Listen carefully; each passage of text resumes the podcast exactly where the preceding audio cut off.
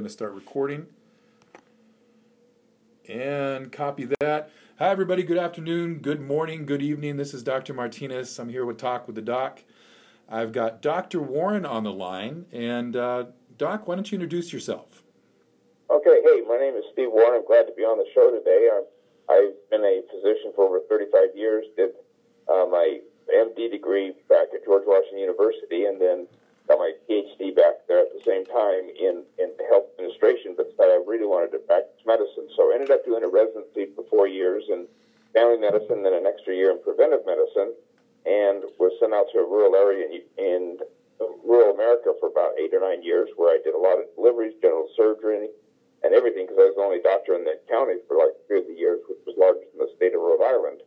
So I got to see a lot of good medicine down in the Four Corners area in, in United States. And after that, ended up, after leaving that practice, went up and started working in nursing homes and skilled nursing facilities and rehab centers for about 18 years, doing a lot of work with people at the end of life. I ran hospice programs and dealt with a lot of chronic illnesses and realized that, you know, a lot of the medicine I've been doing over my life was just sort of fixing it. As I realized and started looking at allopathic medicine, realized that allo means symptom management. That's basically what I was doing, is just managing symptoms on patients and not getting to the root causes. After some other little diddlies and other areas of addiction medicine, realized that addiction medicine had a lot of complications in it. I ended up about three years ago going into more regenerative and longevity medicine, trying to get to the root cause of some of the chronic illnesses that we face in order to make a bigger influence in people's lives and change in their lives. And so I started doing work with different nutraceuticals and other pharmaceuticals, but got on to dealing with stem cells uh, about three years ago. And so my practice right now is dedicated to you know, looking at hormones in patients, the new peptides that are out there, and then these cord stem cells.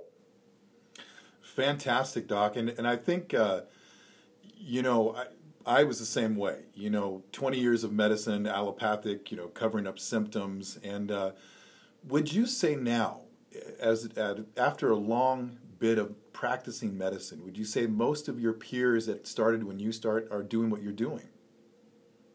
No, I think you know. I think most of them, unfortunately, and, and you know, and I think you see the same thing in your area. A lot of them are getting bought out by these big hospital corporations or big, man, you know, medical right. management health maintenance organizations where their lives are controlled by protocols. So I'm finding that a rare physician is like myself who really is not aligned with a big corporation that I can decide what I need for my patients or do my own, you know, thinking independently from them. But I think a lot of my colleagues right now are being stuck in that world of being told what to do with protocols and following this or that.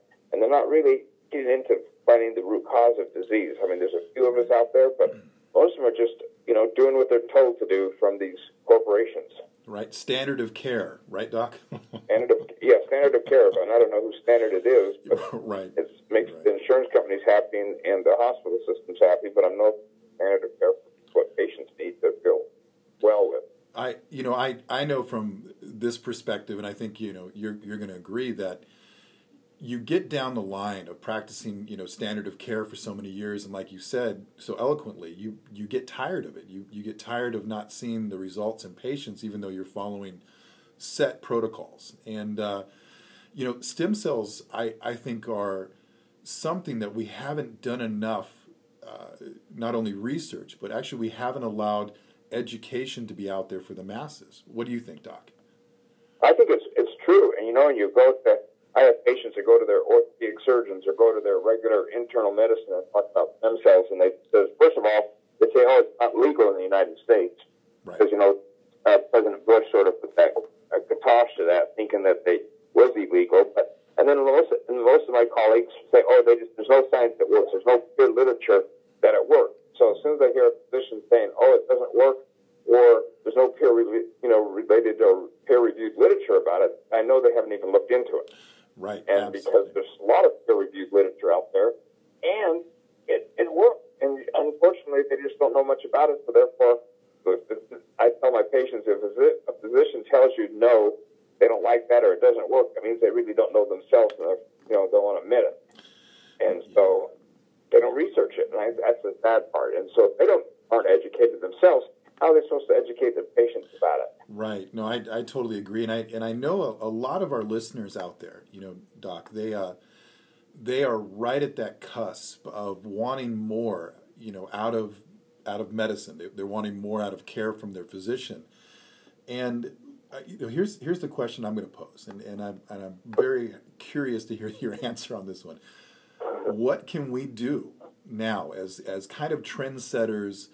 You know, as kind of you know the docs that are out there, uh, kind of doing things differently.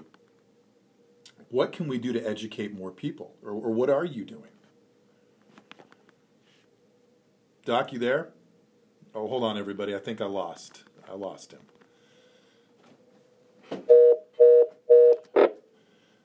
Doc, you there? No, sorry, I just something happened. I just got got the. So how can we? You know, going back to your question, mm-hmm. is you know we've just got to get out there and educate people about you know what true stem cells are and the differences in stem cells.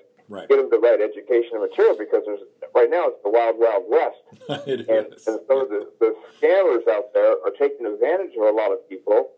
And now the FDA is starting to crack down and making it look like there's really uh, hokey pokey medicine well, it really is not because people are taking advantage of it. So our goal is we just got to educate, educate, educate people.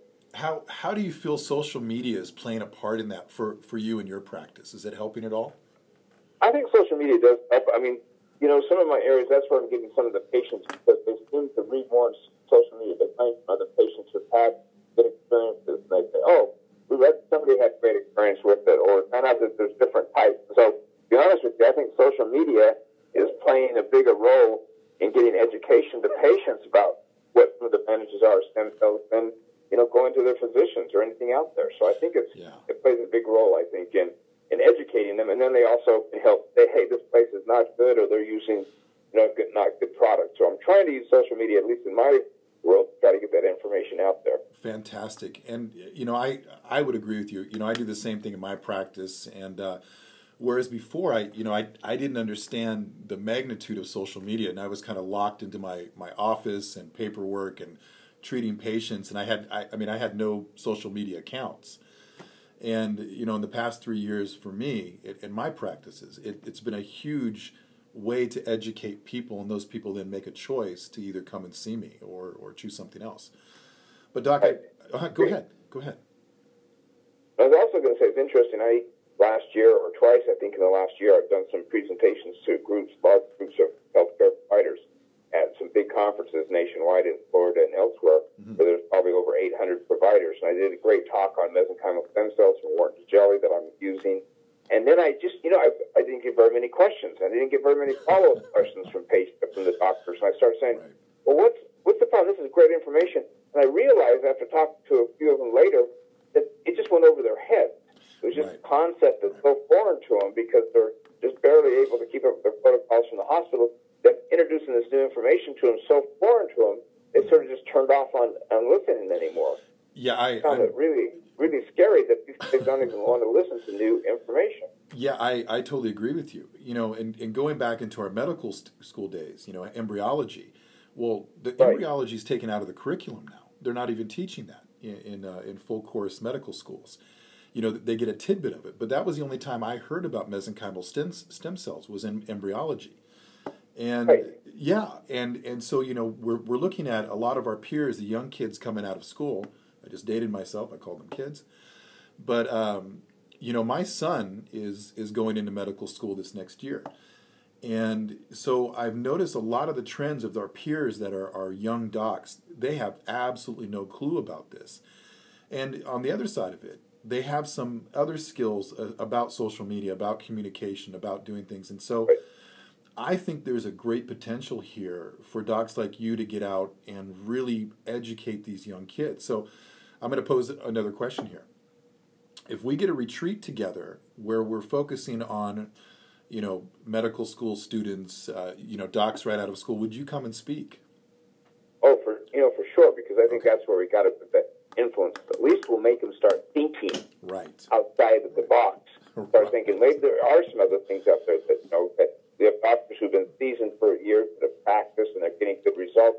Right. Maybe it'll open up their minds to say, yeah, not everything my professor taught me in medical school is not, you know, is maybe they taught me a little bit. There's more out there, and I think that's where you and I make a big difference in trying to say, hey, look at it from a different perspective. Look at it this way or this, you know, another perspective, so that they can make their own decisions. I argue all the time, even when pharmaceutical reps, even though we hate big pharma, right. and and they come give. Matter of fact, I'm doing a big pharma talk tonight in California.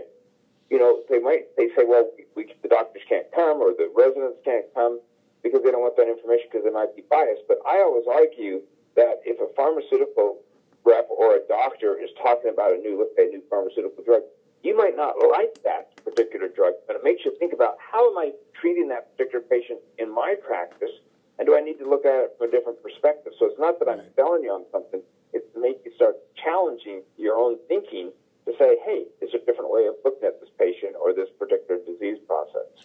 Doc, that was a, a gem you just dropped on the show, and I really appreciate it because that's that is the truth. And uh, so I, you know, it, it's it, when I have these shows, I love having docs like like you on, on this, particularly because we're able to discuss, you know, trends. We're able to discuss new modes of therapy. We're able to discuss science and technology, and um, you know, I, I think you, you said it best earlier. They're, they're just not thinking about this. You know, they're thinking about you know how much can I bill insurance for on this particular code you know, oh, ICD 10 codes are different than ICD 9 codes. And now, you know, the other docs have been in practice for about five years. They're going, okay, I've got to learn new codes. And trust me, we've all been there in practice. And um, I think what's really great about stem cells, uh, what I've noticed, is they're really easy to facilitate for your patients. What do you think? I think it's very easy. You know, it's a great concept, especially for a lot of patients, because this is a natural way. You know, I always say this is God's way of giving us back what we've been looking for centuries for. Mm-hmm he had it right in front of us the whole time. You know, you look at those societies that eat placentas or right. animals eat the placentas or these other things. We've had the answer. Amniotic fluid being the great anti-inflammatory, the Wharton's jelly being better than hyaluronic acid and all these synthetic things they make. Right. Always been there, and it's just finally, you know, we've finally gone 180 degrees the other direction and say, hey, look, what has nature given us? You know, and I. I always laugh. I delivered probably over 1,500 babies, and I thought, wow, how many millions of dollars have they just dumped in the garbage can? Oh, I, I think they help yeah. patients from placentas and, and umbilical cords. Right. You know, I I was the same way. You know, you're you're looking at this. This would be enough stem cells for the mom, the dad, the brothers, the sisters, the baby, and and we're just tossing it away like it has no value. And uh, you know, I've I've spoken out for years about just changing that thought process and now that we have great companies out there that actually can can process and hold on to some of those stem cells for the families. Right. I mean, what what a great opportunity for people. But like you and I were just talking about, not a lot of people know that that's even an option in the birthing process. No, they don't. Yeah. And and then let me just say, I'm going to say another sort of be a devil's advocate out there a little bit. Right. The trouble is also if you see in the past until recently, until some of these newer stem cell companies or tissue gathering companies from like American Tissue Bank before when they would say, "Hey, would you like to save your cord?" You know, for further, you know, for your for you basically, and so families would say, "Hey, yeah, I'm going to save my cord up to X amount of months, you know, to process it and this much a you know a year to keep it." I realized when patients would get hold of me and said, "Oh yeah, we saved our cord," I'd call those companies up and they said, "No, we just saved the cord blood." And it's only specific for that particular patient or, you know, relatives that have the same tissue or the same blood type and, you know, type and matching. Right. But it wasn't good for anything else. It wasn't like the stem cells I'm using that are the mesenchymal that are um, that can be treated can treat any patient. And so these poor families paying all this money. I said, what good is that? Said, well, if they got cancer and they had to do the chemotherapy to wipe out all of their bone marrow, then these cells would be here to get back to them. Right. But they've been taken for years and years, thinking that it's the same stem cells that we're talking about today, that they can go back to these cord banks and get their blood back or their cords back to do it, and it's not true. It's only cord blood they're saving, and it's not going to help them at all. Right. It's and sad. I'm, I'm glad you brought that up because that, that is the other side of, of what's been happening in this industry. And um, you know how, how do we fight that, Doc? You know how do we how do we change that? It's, I think it's education, and then you know, and then you know some of these groups are going around and educating the families and, and the patients and saying, hey, this is you're donating your cord, or if you do give your cord to this particular company, they're going to save some of it or you'll get credits towards stem cells. And it's just education. You've got to do the social media. We've got to get out on webinars. We've got to get out and just, you know, talk to people and say, hey, this is available and this is the way it is. and try to get ahead of the, the curve, you know, versus some of these scamming companies that are out there because Yeah. not all stem cells are the same. And and we've got to get them that. It's just back to education, social media and education, education both for young Right. professionals and doctors as well as for the for the consumer out there. Right, right. How would you how would you rate the efficacy of, of stem cells in your office at this point? You know, I've been doing it for three years, and what I'm using, just so you know, is coming from the Wharton's jelly, that mucus material found in the cord where the three vessels go through. And so they take that that Wharton's jelly, and they're using a FDA process which is called minimally manipulated. They don't use enzymes, they don't use chemicals. Basically, they scrape out the stem cells. They're kept at minus 200 degrees until they need to be used. They're shipped to you on dry ice, and then you immediately put them in your liquid nitrogen tank. Mm-hmm. Those stem cells, you know, were being very effective. I've used them for orthopedic problems over three years. I've never had anybody come back and say, I need a second shot in that joint. Right. I've never had anybody come back and say it didn't work. And, you know, even though it's, you know, we're not supposed to use them for other purposes, you know, I've used them for Right. some other diseases and, and some age related diseases as well as from even some autistic children when they explained it to the parents. And I've just not had anybody come back and say it didn't work. So I'm, I'm I have to say it's pretty effective. Yeah. And and the way they work is, you know, you say, well, how does these stem cells work? Well, basically, I give you these stem cells. They go into that particular area, okay, the knee. But what they basically do is not only, you know, sort of infect themselves into that particular area, make those type of cells. They also send out whether it's exosomes or these little micro vesicles of, Right. of uh, material. They go out and stimulate our own body stem cells, our own body to turn on the healing process in our body. So I say it takes up two months for them to be into their, you know, effectiveness, and then they last for years.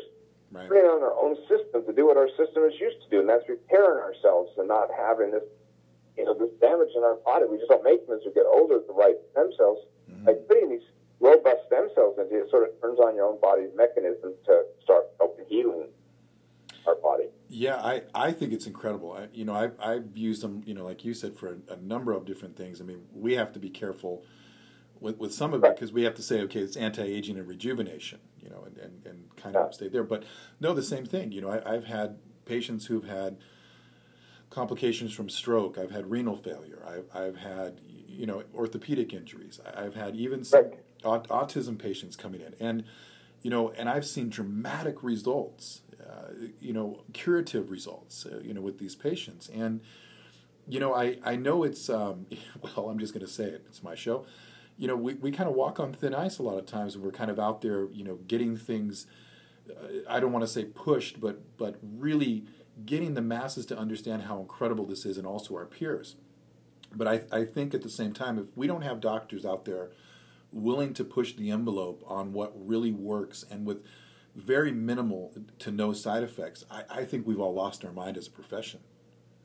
Oh yeah, and then and then the other problem that you know again in America, our biggest problem in America is is that we're so spoiled by having insurances pay for everything. As soon as you say to the patient, "Well, insurance doesn't pay for it," they almost turn off immediately. And I just looked at them and say, "Insurances don't pay for wellness. Remember that. Insurances do not pay for wellness." That's And Doc, thank you. and they Yeah, they turned off because they think that insurance should pay for everything, right. and it it doesn't. The good things. Well, you know, we have a saying in my practice, you know, that if you rely on your insurance to wait for you to get healthy, you're not going to get there. you know, Yeah, you're not going to, no, you're No. exactly right. You won't get there. And then you have to use your death burial insurance for the rest of it. So it's just, it's ironic that way. But it's, I feel we know because we're so spoiled with insurances Yeah, and, you know, that people don't realize that, you know, their co-pays nowadays, the deductibles, when you lay it right out to them, yeah, you know, they're spending more on those things than this procedure. They don't have to take off work. You know, I do a knee, I did a knee yesterday, and, you know, 10 minute procedure under, you know, ultrasound, or I have a C arm right. into the joint. We know it's there. Five minute procedure. They have no pain during the procedure. They walk out and they're back to work. They're back to their activities and they start getting better versus a total knee that, Yeah. you know, they're off work. They can get addicted to opioids. They can have a lot of complications from it. Yeah. And themselves do, is, you know, do a dang good job. Yeah, I'm I'm right there with you, and and I think you know there are docs out there like us, uh, you know, and and uh, Right. and I and I want I would love for all of us to be able to have a, a united maybe conference uh, once a year, or or we do something all together, And what I would love, and I and I hope you feel the same way. I think you do, Doc. I would love for us to start sharing these clinical results. You know, actually right. getting getting these published, getting these out there. And you and I both know peer-reviewed journals. Sometimes I feel completely disconnected to, to even being a peer to some of those. You know, I, I don't know who the who exactly they're writing some of the articles, especially when it comes to stem cells. And um, they're just like what you said earlier. There's just not enough out there. And yet, there's not there. And then the peer-reviewed stuff, you wonder who is the peers that are doing it. And. I'm I'm just you know totally shocked. But if we did have a, a conference or a way of docs sharing it together and saying this is my experience, you know, mm-hmm. our biggest next biggest enemy besides insurance companies is is the FDA trying to come in and regulate it. You right. know, a new drug, you're going to have to spend billions of dollars to do the research to prove it Right. If you don't, then we're, we're going to shut you down. And I think it, that is what I think is going to be the sad thing is if the FDA starts trying to regulate this you know, great process, this natural process. Right, and it, it is it is one of those things. We we're walking a tightrope, but you know, I also had uh, a little bit of issue with doing, uh, you know, vitamin C in the clinic. You know, we do IV drips for, with vitamin therapy right. as well. And you know, when that when I had that information come down uh, from the FDA itself saying that they weren't going to uh, allow vitamin C doses over a certain milligram. You know, I'm, I'm looking at this going, what in the heck are we doing here? Um, I mean, what are they going to do next? You know, monitor everybody who eats ten more or- oranges a day. You know, what what are we going to do? That's what yeah. I wonder, and then you wonder if, if you've ever worked for the government, which I did for a few years before medical school. You realize that there's just these, you know, a few people in a little a little cubicle somewhere back in Washington they have no experience, can't go out in the real world because they can't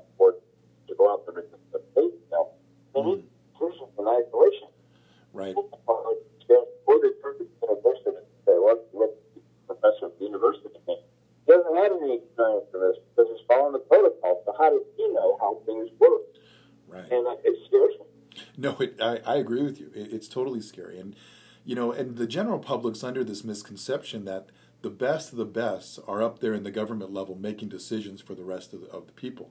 And you and I both know that just isn't true. you know, it's uh, no, it, it, not. I mean, not yeah. just, to give you an example, and just I'll take it in just a minute. When I was working for the Health Resource Administration for medical school, I was on this committee to decide how many CT scanners they could have in an area. Because that's when they came out; they were very expensive. Mm-hmm. I was the, sort of the research fellow for a year, brought in all these PhD people. We studied it for a year and went out all over. And when it got to the final day, let's say, make a decision of how many CT scanners needed to be in these health shortage areas or out in the, in the United States at the time, they said, well, we don't know what the answer is going to be, so let's just make up, say it, two, and they'll put it in the Federal Registry, and if anybody complains about it, we'll change it. Wow. Put it in the Federal Register as two, and then suddenly it became the gospel truth. Right. You could only have two because nobody dared challenging them. Yet I'm sitting there as the fellow saying, we just made that number up. We didn't know what we were doing. We just made the number up, and yet now it's become official policy in the United States. You only can have two in that area. Right. And so I think a lot of decisions are made that way, which is scary because it's not the best of the best making the decision. Right. And, a consensus, and, and that doesn't work. Doc, I appreciate that eh, because a lot of a lot of the listeners are going to wake up now, and and you know, listeners out there, I, I really appreciate you listening to this show and, and listening to Dr. Warren because this is the truth. So a lot of us docs out right now, especially, you know, I, I think this is a, a great time, but also a scary time to be a physician where right. You know, we're we're having a lot of different things come down that are regulated. I mean, I could throw the vaccination debates in there, but that we'll save that for another show. Uh, you know, too much fun on that one. Yeah, we could have some good some good times on there. But it, it, it goes to the whole philosophy that the government doesn't know, always know what's best. State regulators don't always know what's best. And, you know, the thing that, you know, you and I discussed about stem cells, what I love about this is we have very minimal side effects, if any at all, with a therapy, with a therapy that can produce such great healing that I think we need more studies. We need more money. We need more time without pressure to be able to be in our practices and do this work. Right. No, I agree a hundred percent. And and like I said, I was reading an FDA response to another company out there that does, you know, stem cells, and I think the official word is, you know, human cell and tissue products. Right. You know, official word for them. But, you know, just criticize them and say they had to do X, Y, and Z because it would be either a new drug indication or a new biological agent. They'd have to have all these billion dollars worth of studies. And I think it's time for us to, you know, group together physicians that are doing it, that are legitimately using good products and get our data out there Right. and try to help people understand that it is very safe. I've never had a reaction Yeah. and you can't be allergic to them, and um, and show them that they are getting. It's the end result that makes the difference. It's Yes. the end result is what I said. How are people doing? Are they throwing their canes away? Is the back pain gone away? If they're off their opioids, are they, you know, able to function and if their activities of daily living improving?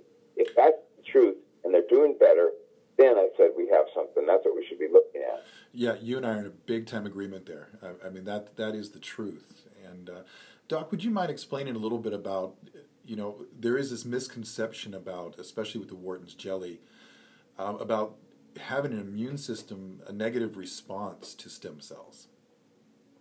You know, and just, you know, you, people get on the literature and they read and say, oh, you know, we're going to get this disease or that disease. And we know from the Wharton's jelly, mesenchymal stem cells, you know, they're being scraped out there in the process. There's no chemical alteration of these cells.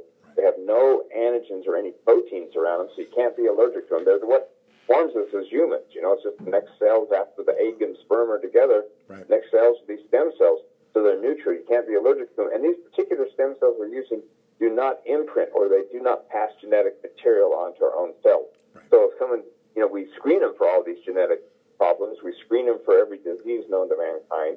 We screen them for, you know, if the parents have had tattoos or the mother's had tattoos or she's using certain agents, they can't donate it. Or gone to certain countries, you can't donate the cords. But the real truth is these these stem cells can't be allergic to because there's no antigens or proteins around them to be allergic to them, and they've been they don't imprint or they don't send on different DNA material to our own DNA. Right. They're basically there is sort of just key that turns on this lock and key system in our body to wrap up our own system, and start working. Yeah. And but they're just robust. They're young. You know, we talk about people getting from the bone marrow in the past or from fat. Right. You know, they, they're, we don't know what, how many stem cells we're giving at that point. We don't know if they're aged or, or problems. So I don't like giving back some of their disease stem cells.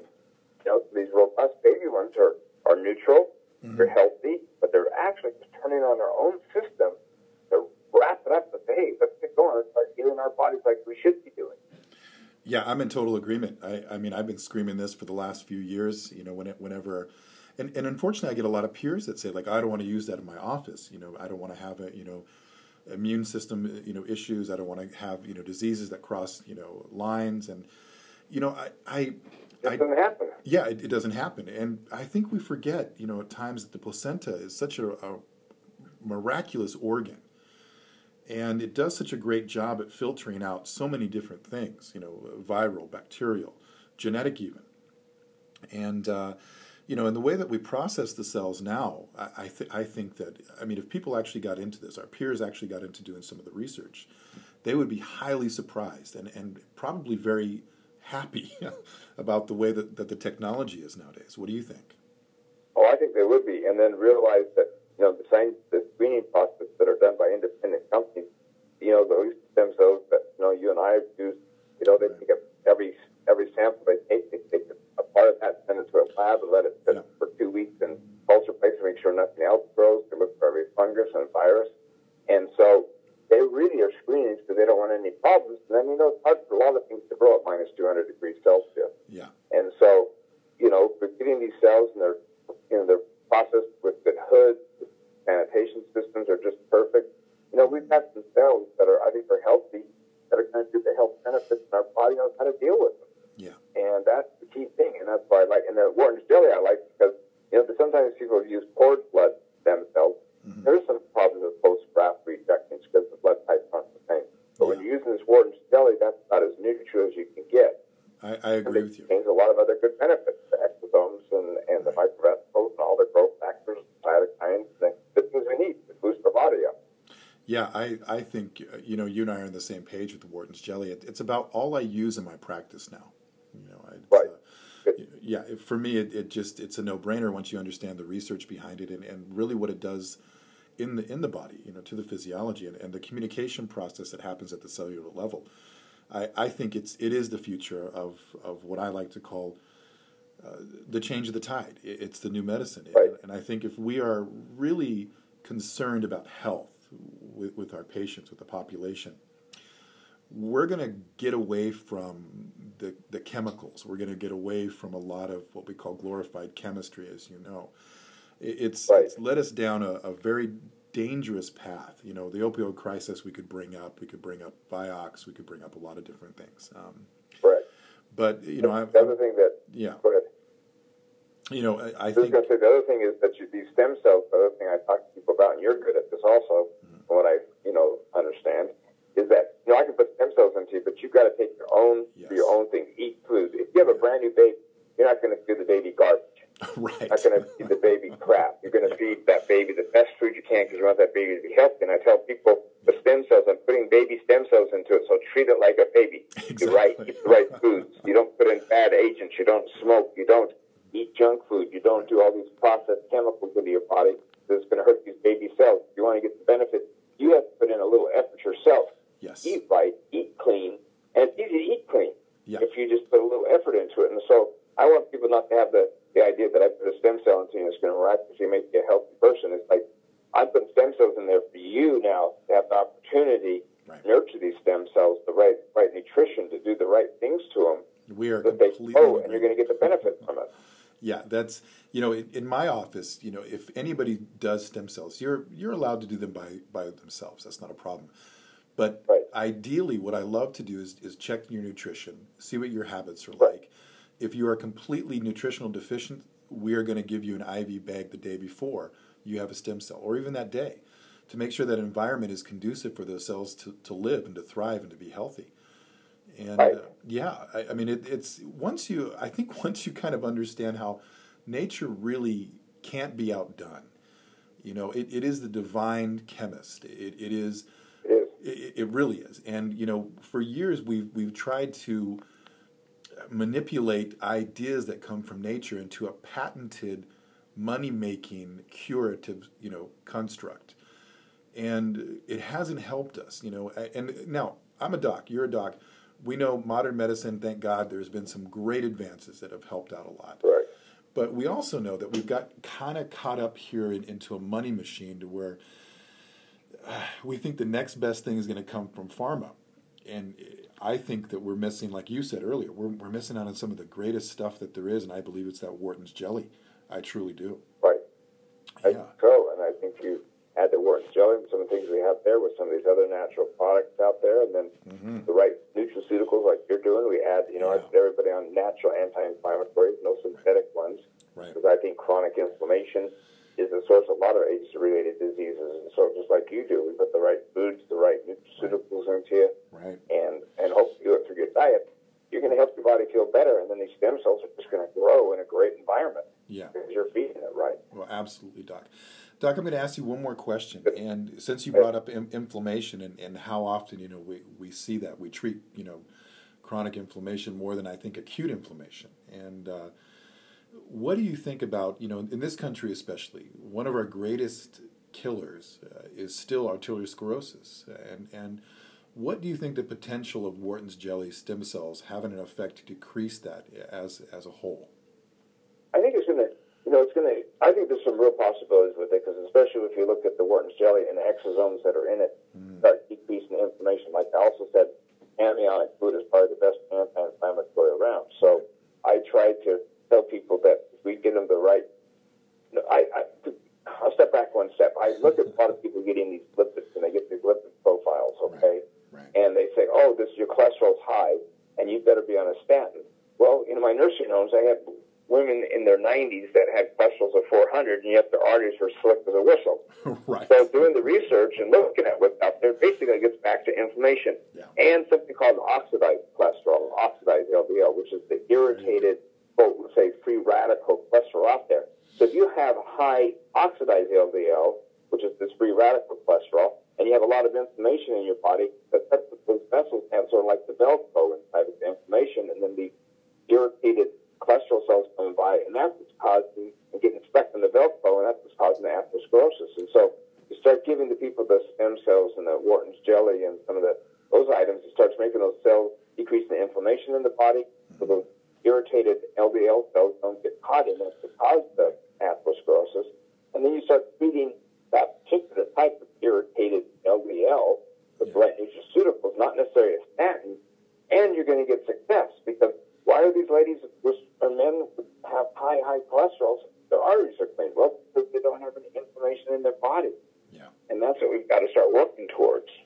Absolutely. I, I would agree with you 100%. Um, but isn't it surprising how most of the masses don't think that that is really what causes arteriosclerosis? They still think it's, it's uh, you know, a high fat diet, or they think, you know, high, there's some that think it's a high sugar diet, etc. I mean, what, what are your feelings on, on that? I think it's just, you know, again, we know that when the people did the bad for, for low sugar diet, it makes a difference. Right. Low fat, it makes a difference you need the right nutrients in your body, and if there's too much of anything, it's going to cause the damage. And I think that's the part we're getting to is realizing that this high sugar diet, high fat diet are the wrong kind of fat. It's right. causing inflammation, irritation in our body, which is leading to atherosclerosis. So you need to help. Like people now say, "Oh, I only want egg whites." But the whole egg is going to give you high cholesterol. Yeah. No, you need the whole egg because they're beneficial for you. Right. No butter was better than the margins that we suddenly created to get rid of that. And if you get the right healthy fats, the right, you know, olive oil, avocado oil, the right fat, along with decreasing the inflammation in your body through eating the right products, the decrease naturally decrease inflammation, you know, boost your glutathione and, yeah. and take of these products like curcumin and, and I use a lot of astaxanthin and, and things like that to decrease inflammation. You know, we're going to keep the inflammation down, then they don't get these cholesterol problems. And their blood pressures are, are going to go down. So Absolutely. I really think get onto one little fixation and then suddenly, you know, oh, I can't have any fat in my diet. I can't have or any sugar in my diet. Right. Moderation in all things. Yeah. And and if they go overboard to one direction, they're going to get other health problems. And so you got to moderate what you're doing together. Right. And so I'm really trying to get people the right the right fat, you know, the right type of proteins, the mm-hmm. complex carbohydrates, and working together then we're going to have a system that we just can't isolate one thing or another, or we're going to have health problems. You know, I, I agree with you 100%. You know, in, in our offices, you know, we, we also try to really educate that nutrients are king. You have to make sure you're getting those base nutrients in. Your body just can't create them from nothing. And if you're not ingesting them or trying to get an IV, you know, every so often to kind of boost the nutrient right. levels, you, you are going to have those those problems. And that's also something I found that is really interesting about a, a, lot of our peers. Their their education on nutrition is so few and far between that they couldn't make a, an educated guess on what they should give somebody advice with. Oh, or and, you don't. Yeah, or, or you don't exactly. They say, "Oh, you get it in your diet. You don't need this extra." Right, right, right. But, but, you see how low their B twelves are, especially if they yeah have genetic deficiency. You see how much people have vitamin D in the body. Yeah, you know. Those magnesium levels low when you do the blood test, you start realizing, no, you know, they aren't getting what they need in their body. So how are they going to function? Exactly. But it's isn't it incredible how most people don't even equate that to any of their health problems? Oh, they don't. Yeah, they, they oh, don't. No, I'm. Yeah. They don't. And it's funny you put them on something like just vitamin D three and add a little magnesium or something. Right. They come back and say, "Oh, uh, yeah." you didn't know that that deficient. No, I you know, with you, you find that they just change that little bit of diet. It's amazing how their health improves. Yeah, it, well, amazing, but but I mean, if you if we we really are we're out there teaching children the basics of nutrition, it would be a no brainer for everybody. But unfortunately, the system that we have set up is nobody teaches about the body until you specialize in specific thing. Yeah, you know, I mean, I've always thought it was odd, especially after graduating medical school, that we didn't begin learning about the human systems until you were in college. Not in grade school, not in high school. You know, I mean, you get cellular biology, but but you you know eukaryotic cells, but you're not really getting in there with an, with anatomy, physiology, you know, systemic anatomy, gross anatomy. I mean, I I would, as a dad, I'm going to say this: I taught my boys about their bodies from a young age, because knowledge is power.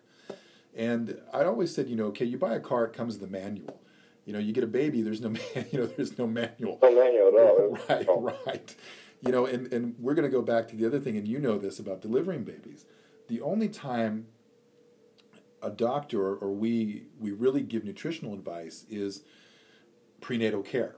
You know, oh well, you need a prenatal now. You know, methylfolate is important, or folate is important here for for neural tube development, etc. And you start thinking about that. Well, you don't ever stop being a viable human. So isn't nutrient aren't nutrients important throughout the whole course of life? And you and I both know, yes, absolutely. Yeah. Absolutely, yeah. And it's just you know, it's, and then the then the government comes up with these food pyramids, Right.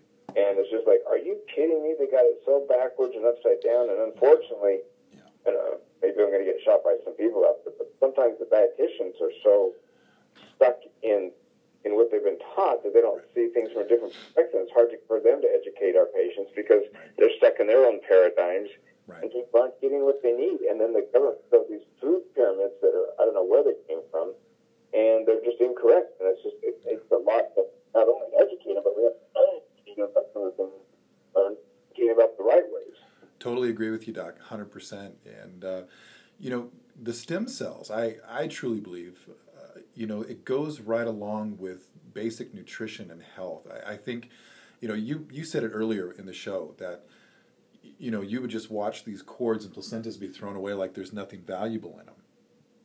Right. and you know we start looking at that you know we start really piecing those those simple things together and why is it do you think we miss the mark so highly you know as as a as a nation you know why do you think we miss like nutrients stem cells you know lifestyle uh, modification i mean even exercise is, is difficult for some people why do you think that is All right.